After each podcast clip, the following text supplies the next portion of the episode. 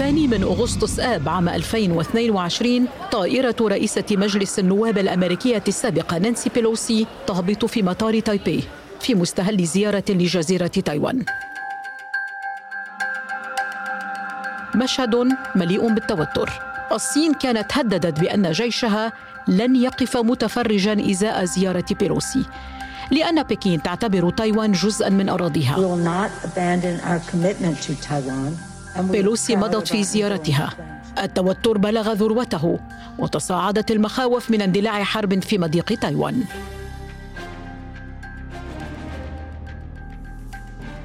سئل الرئيس الأمريكي جو بايدن عما إذا كانت واشنطن ستدافع عسكريا عن تايوان إذا هاجمتها الصين.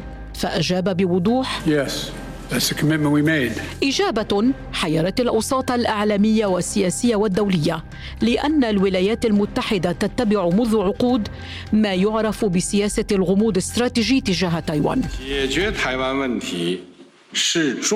الصين ردت بخطاب تصعيدي. رئيسها شي جينغ بينغ يعلن أمام مؤتمر الحزب الشيوعي في أكتوبر تشرين أول عام 2022 أن تايوان ستعود إلى الصين ولو بالقوة. وسط تصفيق حار في قاعة المؤتمر. بعد أشهر قليلة مشهد التوتر نفسه يتكرر. زيارة مماثلة أراد خلف بيلوسي كيفن مكارثي القيام بها إلى تايوان لكنها لم تحصل بل استعيد عنها بزيارة رئيسة تايوان إلى الولايات المتحدة في طريقها إلى أمريكا الوسطى. والسبب رد عسكري صيني محتمل على الزيارة وفق معلومات استخباراتية تايوانية. تهديدات الصين لتايوان تزداد خطورتها مع انشغال العالم بالغزو الروسي لأوكرانيا. فما هي قصة هذه الجزيرة؟ ولماذا تعتبر قضية جوهرية في العلاقات الصينية الأمريكية؟ هذا ما أناقشه معكم في بودكاست زوايا أنا أنا عبد المسيح وترافقني في هذه الحلقة الزميلة انتصار يونس التي تابعت تطورات هذا الملف. أهلا بك انتصار. أخبرينا اولا ولو بشكل موجز عن تايوان. مرحبا أنا. تايوان جزيرة تقع في شرق آسيا في المحيط الهادئ تتمتع بنظام حكم ديمقراطي متعدد الأحزاب. لها دستورها وجيشها كثافتها السكانية من الأعلى في العالم. عدد سكانها 23 مليون نسمة. هي بلد متطور كانت قبل عام 1949 جزءا من دولة الصين الكبرى ويفصلها عن البر الصيني مضيق تايوان.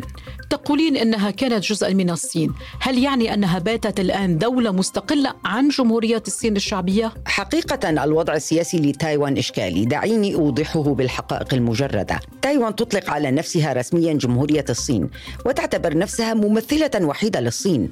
حاليا يعترف 23 بلدا فقط في الأمم المتحدة بتايوان كدولة، لكن معظم دول العالم تقيم معها علاقات غير رسمية عبر قنصليات ومكاتب التمثيل الاقتصادي والثقافي لتايبي في المقابل تعتبر بكين نفسها أيضا الممثلة الوحيدة للصين وترفض إقامة أي علاقات مع الدول التي تعترف بتايوان كيانا مستقلا ويصر الحزب الشيوعي الحاكم فيها على سياسة الصين الواحدة والتي تعتبر تايوان جزءا من الصين سيعود إليها سلما أو حربا طيب هذه المشكلة ما جذورها؟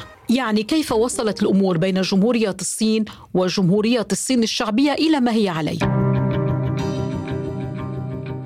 جذور هذه القضية تعود إلى عام 1949 حين اندلعت الحرب الأهلية في الصين بين قوات الحزب القومي الحاكم وقوة الحزب الشيوعي الصيني.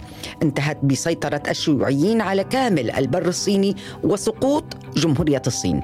ما اضطر أنصارها إلى اللجوء إلى جزيرة تايوان وتأسيس دولتهم هناك.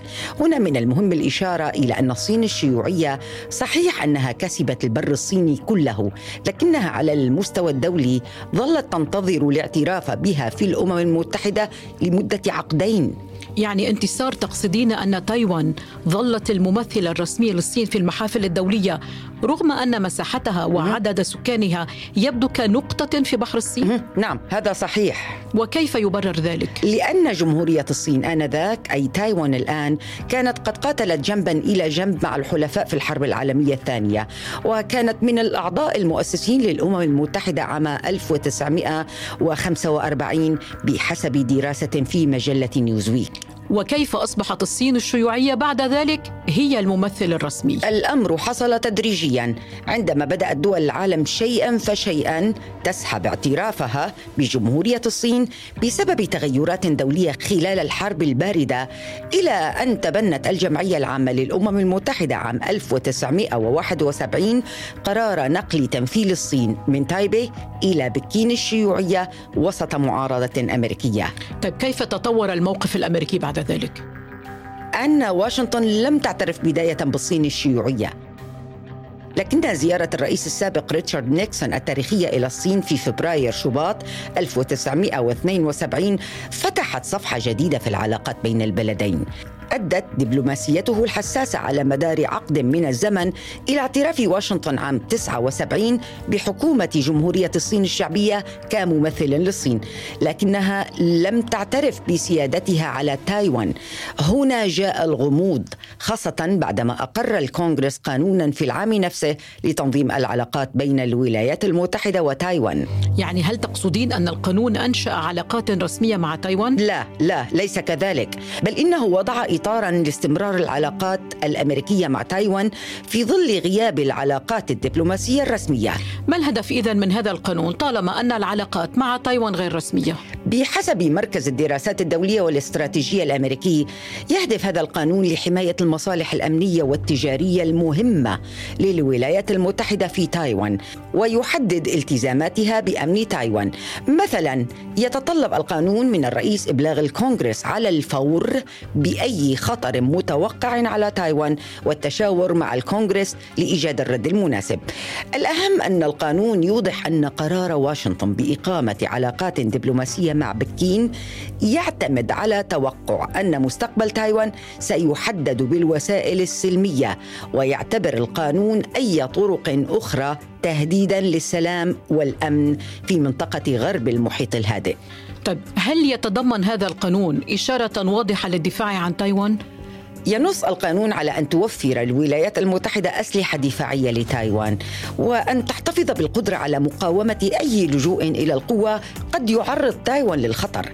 ورغم تزويدها تايوان بالأسلحة ظلت الولايات المتحدة تؤيد سياسة الصين الواحدة وتتبع سياسة الغموض الاستراتيجي بشأن ما إذا كانت ستتدخل عسكريا في تايوان إذا ما هجمتها الصين. يعني إلى أن أجاب الرئيس جو بايدن بنعم. حين سئل عما إذا كانت واشنطن واشنطن ستتدخل عسكريا في تايوان صحيح؟ نعم أن لكنها أيضا انتبهي تبدو نعم غامضة الرئيس بايدن تحدث في أيار مايو 2022 خلال زيارة إلى اليابان ولاحقا في مقابلة مع سي بي إس الأمريكية أن بلاده ستتدخل في هذا الوضع Are you willing to get involved militarily to defend Taiwan if it comes to that? Yes. لكن توضيحات لاحقة كانت دائما تصدر من الخارجية والبنتاغون والبيت الأبيض تعيد وضع هذه التصريحات في سياق الالتزام بقانون العلاقات مع تايوان. Uh, تصريحات بايدن بالالتزام بالدفاع عن تايوان تشكل تغييرا نوعا ما في سياسة الغموض الاستراتيجي تجاه تايوان رغم أن الولايات المتحدة لا تزال رسميا تؤيد سياسة الصين الواحدة بحسب الباحث في مركز جنيف للدراسات الاستراتيجية الاستراتيجية ناصر زهير. في ظل إدارة بايدن كان هناك تبدل في استراتيجيات الولايات المتحدة حيث وضعت الصين كمنافس أول وكتهديد استراتيجي للولايات المتحدة وهي العدو الأول ولذلك الآن أصبحت تايوان هي القضية الأساس. لا يمكن أن نقول بأن هناك أي مؤشر على أن الولايات المتحدة لم تغير استراتيجيتها بشكل كبير وأنها الآن أصبحت أكثر قوة في هذه المنطقة وأكثر دعما بالأسلحة وأنها فعليا قد تتدخل عسكريا إذا ما قامت الصين بعمل عسكري لاستعادة تايوان. انتصار. طيب يعني على مدار سبعين عاما تقريبا يبدو أن الصين والولايات المتحدة تمكنتا من تجنب حرب في تايوان. هل الحفاظ على هذا الوضع لا يزال ممكنا في يومنا هذا؟ وفق مجلة شؤون الخارجية الأمريكية فإن إجماعا يتشكل الآن في دوائر السياسة الأمريكية على أن هذا السلام قد لا يستمر لفترة أطول. وهل هناك مؤشرات رسمية في هذا الاتجاه؟ نعم، هذا ما رصدناه مثلا في تصريحات عدة كتحذير قائد البحرية الأمريكية مايك جلداي في أكتوبر 2022 من أن الصين قد تستعد لغزو تايوان قبل عام 2024. هناك أيضا تصريحات وزير الخارجية الأمريكية أنتوني بلينكن بأن بكين تتبع نهجا أكثر عدوانية وتريد الاستيلاء على تايوان ضمن جدول زمني أسرع بكثير من السابق. Um, much. النهج الصيني الأكثر عدوانية بحسب بلينكن ترجم مناورات عسكرية متزايدة تجريها الصين في مضيق تايوان لتعزيز قدراتها البحرية. ما حجم هذه التحركات الصينية وما مدى خطورتها؟ هي تحركات جدية تدل على تنامي قدرات الصين في تصنيع الأسلحة. ففي عام 2022 ووسط التوتر مع الولايات المتحدة حول تايوان دشنت الصين حاملة الطائرات المتطورة فوجيان وهي الأولى من تصميم وصنع صيني. أي أنها الصين باتت قادرة على تصنيع أسلحة للحرب البحرية الحديثة. بما في ذلك الطرادات والفرقاطات والمدمرات والسفن الهجومية البرمائية بحسب خبراء أسلحة. وهل خرجت من الصين مواقف تؤشر إلى عمل عسكري مثلا أو على الأقل تؤكد هذه التقييمات الأمريكية؟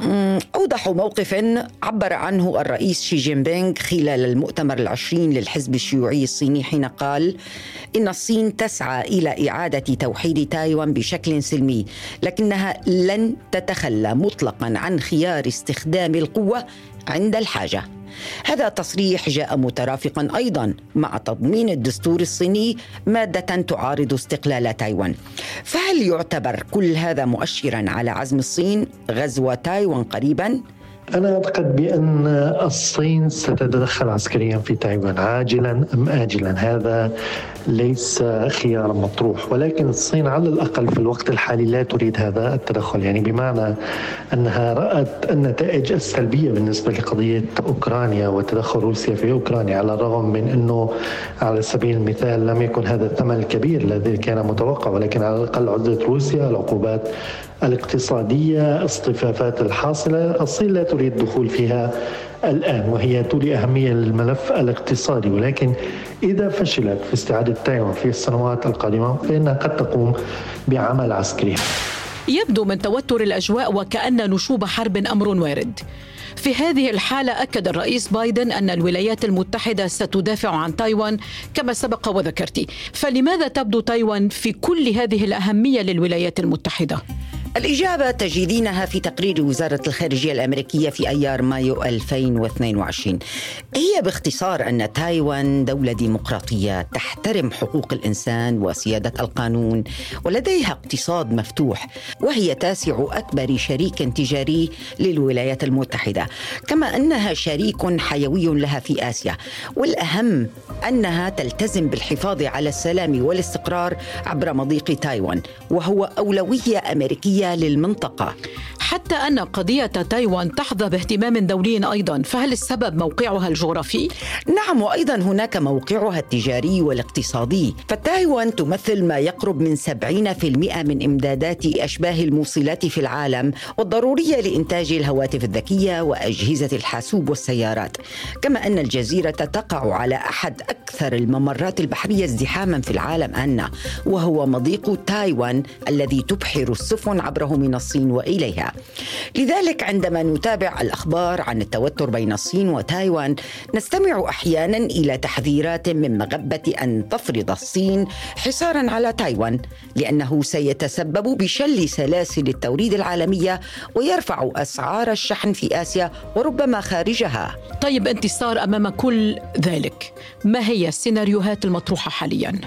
لا أحد يعلم بأي اتجاه ستتطور الأمور. لا شك شك أن الأمر مرتبط بالتطورات الإقليمية والتنافس الدولي القائم بين الولايات المتحدة والصين. لكن ما لفتني في تحليلات المراكز البحثية عن مستقبل تايوان هو تركيزها أولا على البعد العسكري وقدرات الجيش الصيني الآخذة بالتطور بالإضافة أيضا إلى تركيزها على شخصية الرئيس الصيني نفسه الذي ربط حكمه بإعادة تايوان. كما يجب أن لا نغفل أبدا أن مصير تايوان قد يكون مرتبطا بنتيجة الصراع في أوكرانيا الذي تراقبه بكين بدقة. بأي معنى انتصار هذا الموضوع؟ أي أن نجاح بوتين بسلخ شرق أوكرانيا قد يحفز الصين على استخدام القوة لضم تايوان. من هنا يمكن فهم الموقف الأمريكي والغربي بعدم السماح لبوتين بالنصر في أوكرانيا.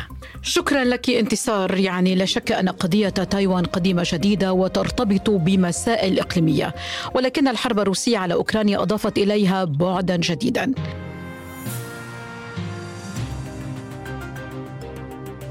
كان هذا بودكاست زوايا. تحياتي لكم أنا أنا عبد المسيح وإلى اللقاء في حلقة جديدة.